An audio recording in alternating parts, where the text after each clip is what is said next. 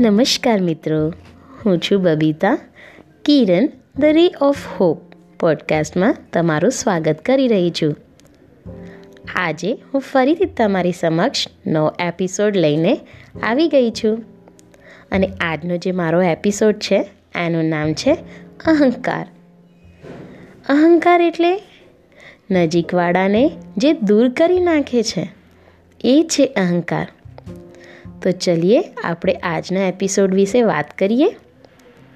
બે વ્યક્તિ વચ્ચેનું અંતર ભલેને એક જ ફૂટ જેટલું છે, પણ એ બે વચ્ચે જો એક નાનકડી પણ દિવાલ ઊભી થઈ જાય છે, તો નથી તો એ બંને જણા એકબીજાને દર્શન કરી શકતા?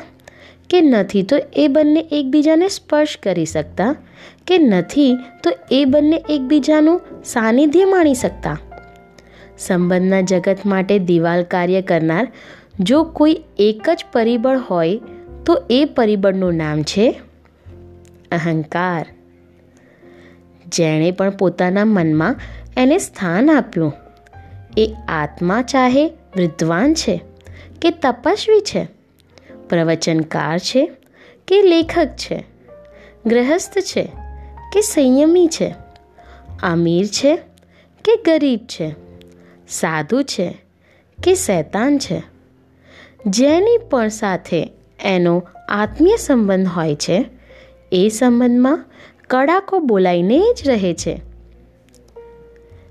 મીઠાઈ ડાયાબિટીસવાળા દર્દી માટે ખરાબ, પણ તંદુરસ્ત માટે તો તાકતપ્રદ છે. વિષ્ટા માણસ માટે ખરાબ છે, પણ ડુક્કર માટે તો મીઠાઈ વધ છે ને? પૈસા સંયમી માટે નકામા, પણ સંસારી માટે તો કામના છે. પણ અહંકાર? એ તો તમામે તમામ જીવો માટે ત્રાસદાયક છે, દુર્ગતિદાયક છે અને દુઃખદાયક છે. અહંકાર અન્ય પ્રત્યે નફરત ભાવ પેદા કરે છે અને જેના લોહીમાં નફરત ભાવ હોય છે એના શ્વાસમાં પ્રેમ, લાગણી, સ્નેહ, મોહબ્બત વગેરે કશું જ હોતું નથી. તો મિત્રો, તમે તપાસજો તમારા હૃદયને.